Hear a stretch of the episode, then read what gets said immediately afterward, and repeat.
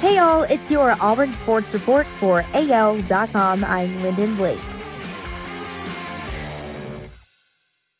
The NCAA Board of Governors voted unanimously to extend President Mark Emmert's contract to December 31st, 2025, the NCAA announced in a release on Tuesday. Emmert has been in the position since 2010, and his current contract had been extended through 2023, with an option to extend through 2024 before Tuesday's announcement.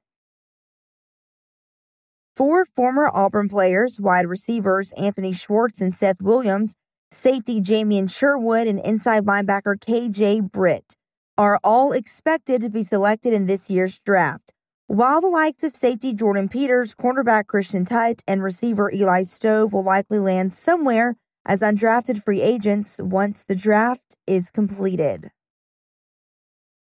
There's always that moment when an athlete sees the light. When it comes to understanding the intensity of the Iron Bowl, Auburn's Eli Stove got it early in his career. The receiver sat down for a Q&A with the Spun to discuss the next step in his career, while also sharing some thoughts on his time on the Plains. Among the topics, Stove was asked, how intense is the Iron Bowl rivalry? It's real intense, he told the Spun. He said, during my freshman year, I was on the sidelines getting water when we were facing Alabama. I caught these two kids flipping me off, and I was like, dang, it's really that intense.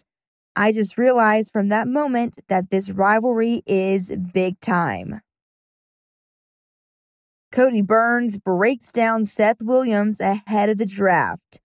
Williams finished the 2020 season with 47 catches and 760 yards, and the 2019 season with 59 catches for 830 yards and 8 touchdowns. At 6'3" and 211 pounds, Williams was often a matchup problem, and his teammates call him the best 50-50 guy in the country. Whenever you go throw to him, the good thing about him is when he's covered, he's still open. Doesn't matter, Burns said. Burns added, he's going to go up, he's going to come down with the ball. He finds ways to make plays.